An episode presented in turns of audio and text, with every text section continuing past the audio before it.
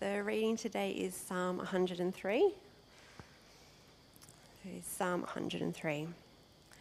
Praise the Lord, O my soul. All my inmost being, praise his holy name. Praise the Lord, O my soul, and forget not all his benefits, who forgives all your sins and heals all your diseases, who redeems your life from the pit and crowns you with love and compassion who satisfies your desires with good things, so that your youth is renewed like the eagles. The Lord works righteousness and justice for all the oppressed. He has made known his ways to Moses, his deeds to the people of Israel. The Lord is compassionate and gracious, slow to anger, abounding in love. He will not always accuse, nor will he harbour his anger forever. He does not treat us as our sins deserve, or repay us according to our iniquities. For as high as the heavens are above the earth, so great is his love for those who fear him. As far as the east is from the west, so far has he removed our transgressions from us. As a father has compassion on his children, so the Lord has compassion on those who fear him. For he knows how we are formed. He remembers that we are dust.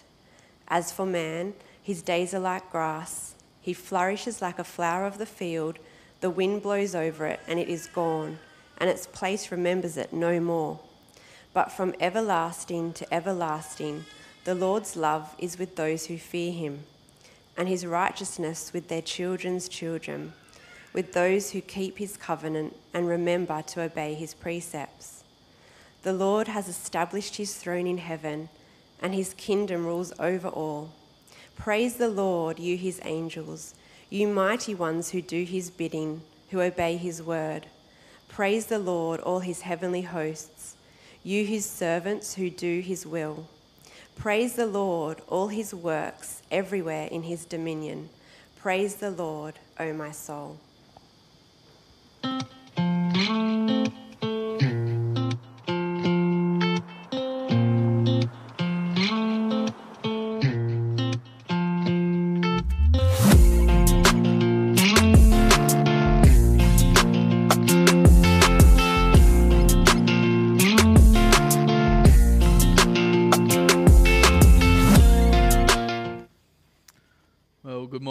Everybody.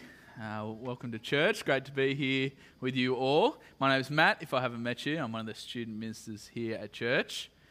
Now, I'm wondering have you ever been in a situation where you've had to give yourself a little bit of a pep talk? You know, psych yourself up. Remind yourself of the reality of the situation that you're in. You know, make your heart feel what your head knows to be true. Maybe you're on a long run doing some exercise and you know you needed to keep telling yourself it's just around the corner. One more stretch, one more bend. Um, I can get there. This is good for me. I know I can do it. Maybe you've got kids and you had to teach them how to drive and you had to keep convincing yourself, psyching yourself up, going, no, it's all right. Everyone drives, right? I'm not going to crash and die this time, hopefully. Maybe before heading into an exam, you had to psych yourself up and remind yourself, no, I, I know the content, I've done the work, it's going to be all right. I'm, I can be calm, I can be relaxed.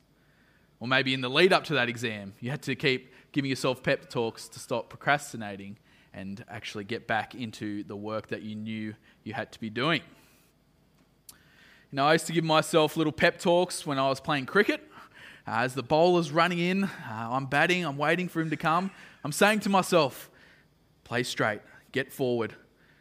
It's okay. Come on, be calm. You know, I kept saying that. I kept saying, get forward, move your feet, try and remind myself of the things I needed to be doing to get myself in the right frame of mind, to stop my heart from doing the thing it wanted to do, which was slog the ball for a six, and know in my head the right thing to do was just be sensible and play straight.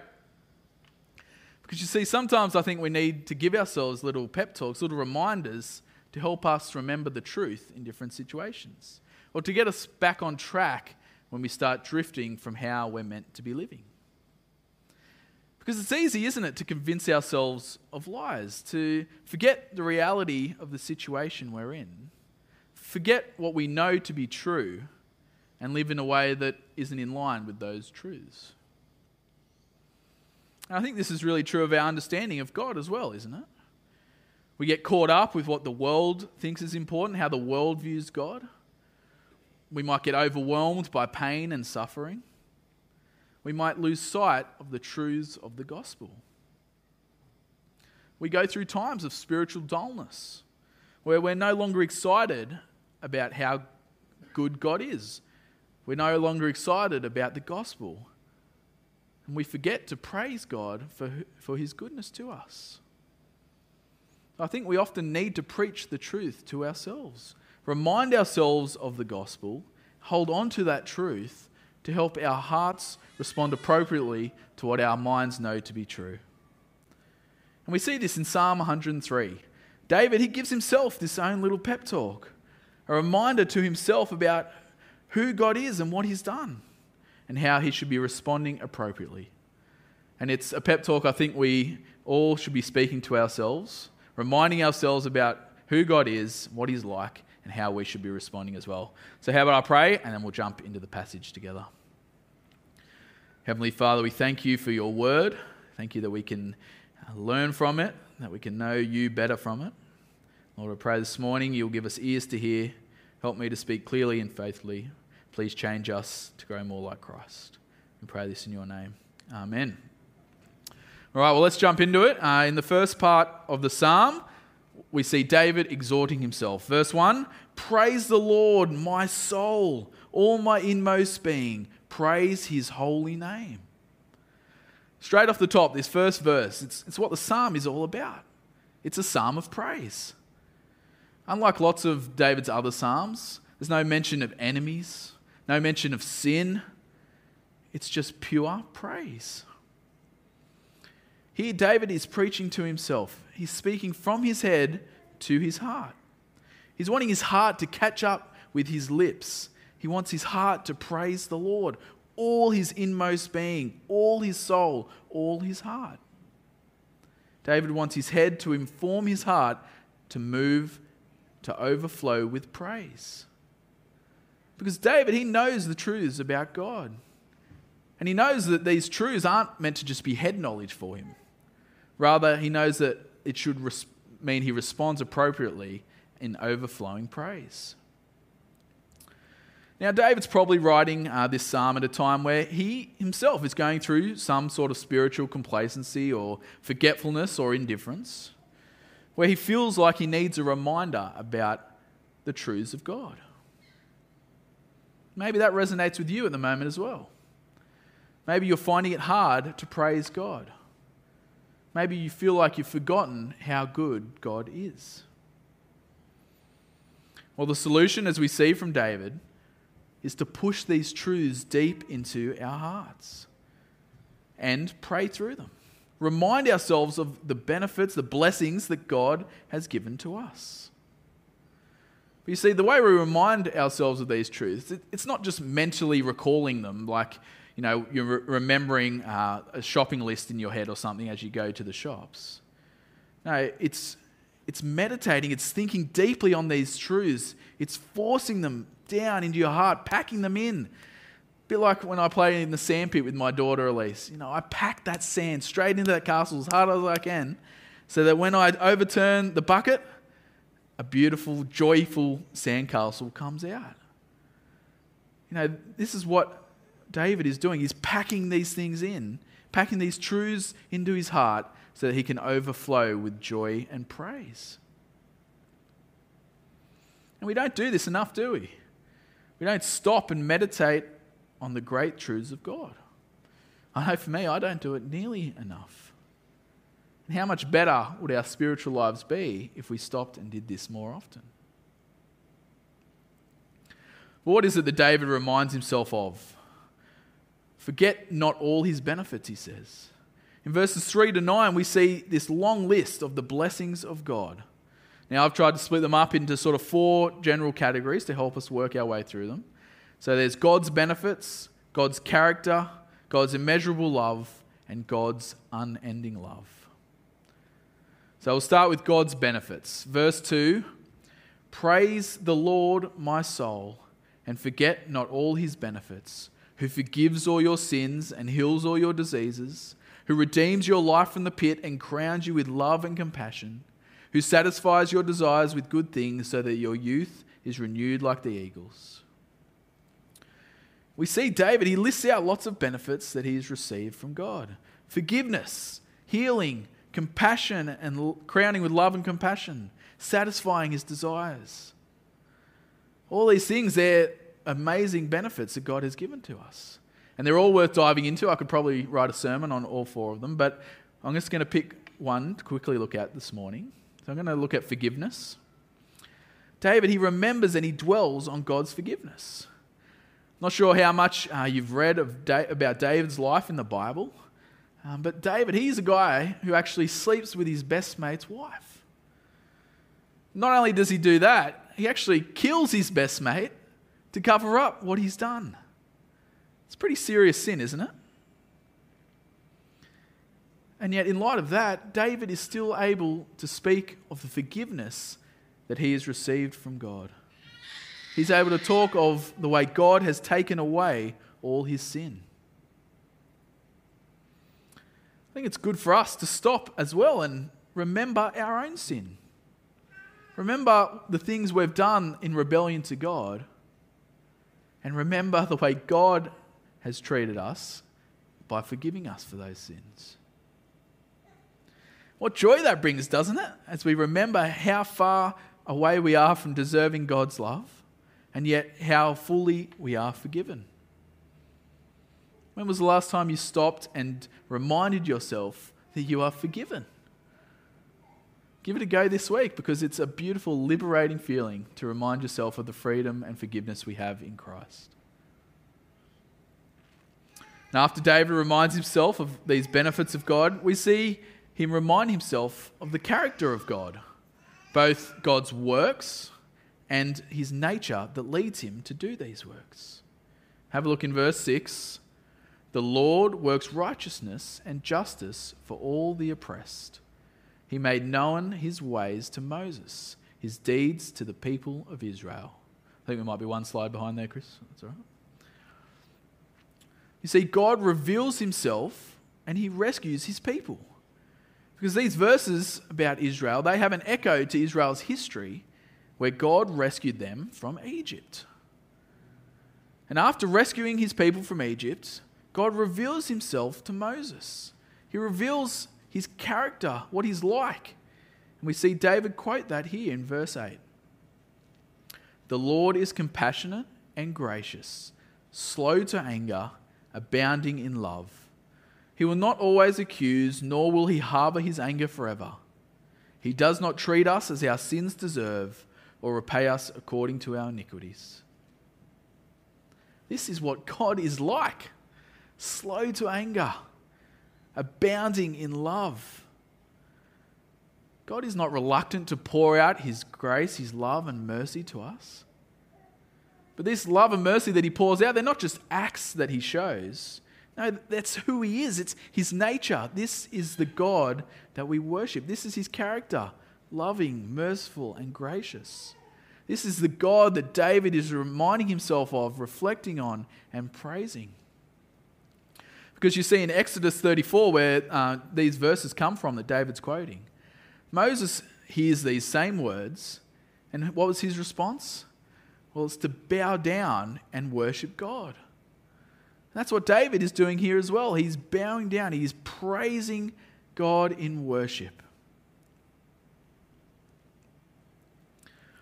And then we see David continue his praise for God's immeasurable love.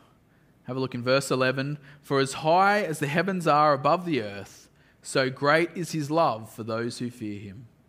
As far as the east is from the west, so far has he removed our transgressions from us. God's love is described in these enormous proportions. As high as the heavens are above the earth, as far as the east is from the west. What does that even mean? How far are the heavens above the earth? Well, can we even measure that? I don't really think so. It's, it's not something we know how far it is. It's immeasurable. That's the point. How far is the east from the west? Well, it depends, doesn't it? You guys, you're living in the west. I used to be a student minister at St. Matthias in the east. That seems a long way from here, even though it's in the same city. I, to, I grew up in a little town called Quirindi in the northwest of New South Wales. That's a fair way west, isn't it? It was about four or five hours away from the east coast of Australia. But the thing is, right, if I kept travelling east after I got to the beach, well, you can go further east, can't you? You can go further east. Where's west at that point? Well, it's still in the same position, isn't it? As far away as, as east from west always will be because it's infinite. The further you go east, you can keep going further and further east. Does that make sense? It's, that's the point, right? It's, it's immeasurable again, it's infinite. This is the way it is described. God's love is described. It's immeasurable, infinite. God has taken our sins so far away from us that it's infinitely far away, if that can even be a thing. Our God is immeasurable. His love for those who fear Him can never be exhausted. And then in verse 13, we read, As a father has compassion on his children, so the Lord has compassion on those who fear him. David moves from these huge geographical measurements to an intimate relational one. He speaks of a father having compassion on his children. Now, I'm a father of two beautiful little girls, and I think having become a father, these sort of verses they really hit home a bit more to me. Because when I think about the way I treat Elise, my two year old daughter, when she runs and trips over and scrapes her knee, what's my response to that? Well, it's to love her, it's to be compassionate to her, it's to pick her up and give her a cuddle. I will do anything I can to make her feel happy and, and feel safe in that situation. This is the picture here of God's love for his children. But if I'm able to treat my daughter like that, how much more will God be loving and compassionate on his children, right? And finally, we see David praise God for his unending love. Verse 14 For he knows how we are formed, he remembers that we are dust. The life of mortals is like grass, they flourish like a flower of the field. The wind blows over it and it's gone and its place remembers it no more. But from everlasting to everlasting, the Lord's love is with those who fear him, and his righteousness with their children's children, with those who keep his covenant and remember to obey his precepts. The Lord has established his throne in heaven, and his kingdom rules over all. See, David contrasts people who are here today and gone tomorrow. He contrasts them with God's love that endures forever. From everlasting to everlasting, the Lord's love is with those who fear him. Not just for one generation, not just for Israel at that point, not just for David as he uh, speaks of God's love here. No, God's love is for generation to generation, including us. God's love is with us for those who fear the Lord. And we know this, don't we? We, we speak of it regularly. We sing songs about God's love all the time. We talk about it as we preach from the front of church, as we look at the Bible in Bible study. We're so familiar with the concept of God's love, of singing and speaking about it. I think sometimes we actually stop to reflect and think deeply about what that actually means for us. These great truths sometimes don't connect with our hearts, even though we know in our head they are true they don't often lead us to overflow with praise. But you see, if this great love led David to praise God in this overwhelming, soul capturing way, well, how much more should we be responding and overflowing in praise? Because David, he's actually praising God with a shadow of what's to come. He only has a glimpse into what God's love and mercy looks like. Because we actually are on the other side of the cross of Jesus, aren't we? We can see the love of God with a view of Jesus on the cross dying in our place. We have the reality of our sins forgiven, our punishment dealt with, our death defeated, and our hope assured. This love is so big, so immeasurable. How often do we sit and meditate on what Jesus has accomplished for us on the cross? How often do you reflect on all your sin, all your rebellion, all of God's wrath that was meant for you poured onto the shoulders of Jesus? You see, we need to remember how big this love is, and we need to respond in praise like David does.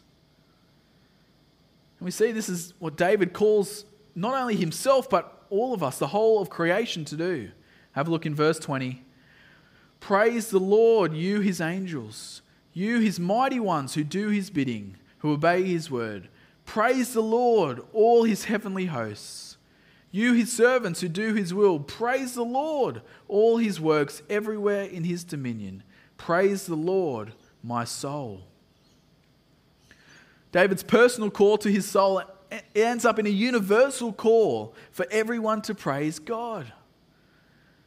This, for David, is the only appropriate response to who God is and to what he's done. All the world should be praising and worshipping the Lord. God deserves all of creation to praise his name. God deserves me to praise his name. And he deserves for you to praise his name. But how do we go about it practically, right? How do we actually help ourselves to praise the Lord in this way? What does it look like to preach to yourself like David does? Well, I think the starting point is to read these words, reflect on them in your quiet times, read through Psalm 103 again. Find other passages that speak of God's love and mercy to us. There are lots and lots of them, let me assure you. Spend time listing them out. Write them down. Write out the blessings that David speaks of in Psalm 103. Think on them, meditate on them, reflect on them. And then spend time praying through each of those blessings, thanking God for what He has done, thinking about how that has benefited and blessed your life. But not only in the good times, in the bad as well. Keep reminding yourself about who God is. Have these verses in your head. Know them well so that when things seem tough, when you feel spiritually low, spiritually dull, remind yourself again and again of the forgiveness that you have received. Remind yourself when you don't feel like praising God. Keep packing these truths deep into your heart so that our only response can be to turn to God in praise. And for those here who don't know these blessings, who don't think they've received these benefits, then please can I urge you to consider the offer that Jesus gives us. See what he has done for us on the cross. Accept Jesus as your Lord and Savior. Because these blessings, they're for people who have faith, those who fear the Lord, who believe in God. You can't praise God for something that you haven't received, right? So please accept the blessings. Please accept the forgiveness that God offers us through Jesus dying on the cross, taking the punishment that we deserve, allowing us to be free. You see, as God looks at those who trust in Jesus, he sees Jesus' perfection. Friends, this is the greatest blessing of all, isn't it? And you can accept it today. Join us in praise of our God because he is worthy of it. So, how about we do that now? How about I invite the band up and we respond in praise? We respond in praise of our Heavenly Father who has loved us by sending His Son to die in our place. Please join me as we sing to our great God.